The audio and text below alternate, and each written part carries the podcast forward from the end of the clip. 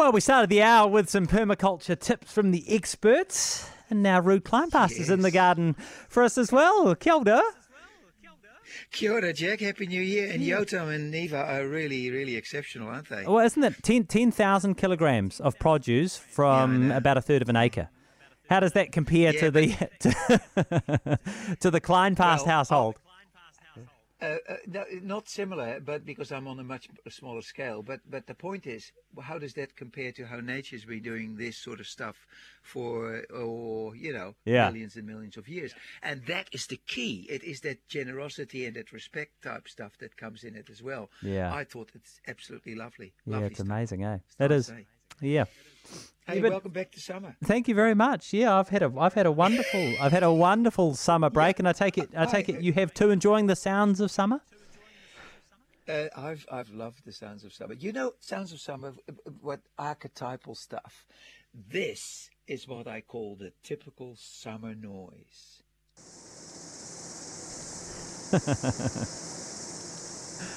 yeah, see, that is. Cicadas. Now, we have good years and we've got bad years.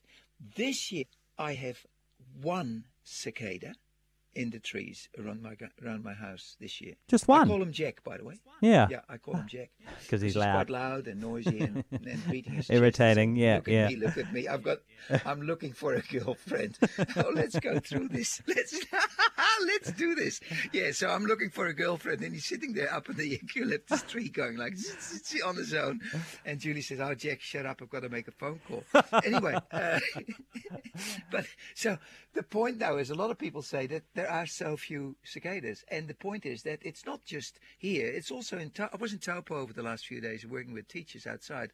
Very, very rarely you heard a cicada there. Mm. Then, on the other hand, on the west coast, it's quite noisy, and in other places, it's quite noisy. Well, and people, people then say, are the cicadas promising a like a bad after summer or an Indian mm. summer or something, or what is going on here? Well, cicadas can't tell the future, but they can refer back to what happened five years ago when their parents were in the various forests.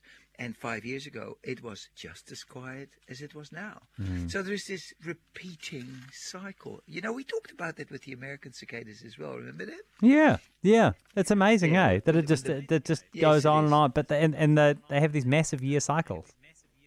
Yeah, that's right. And some years are good, some years are bad. So generally speaking, if you've had bad years three or five years ago, you probably won't get that much this year mm. either.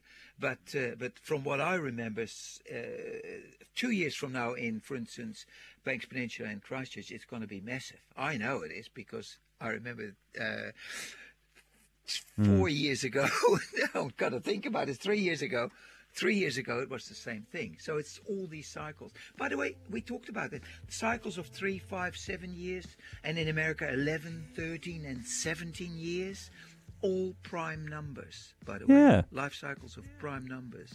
Which means that the chances that they meet their predators regularly to de decimate the cicada population is one in eighty-seven years. So they're playing a really cool mathematical game there. Yeah, it's, and and they're just trying to find a mate? Is that why they make yeah, the noise? Yeah, yeah. yeah, pick me, pick me. Yeah, that's the one.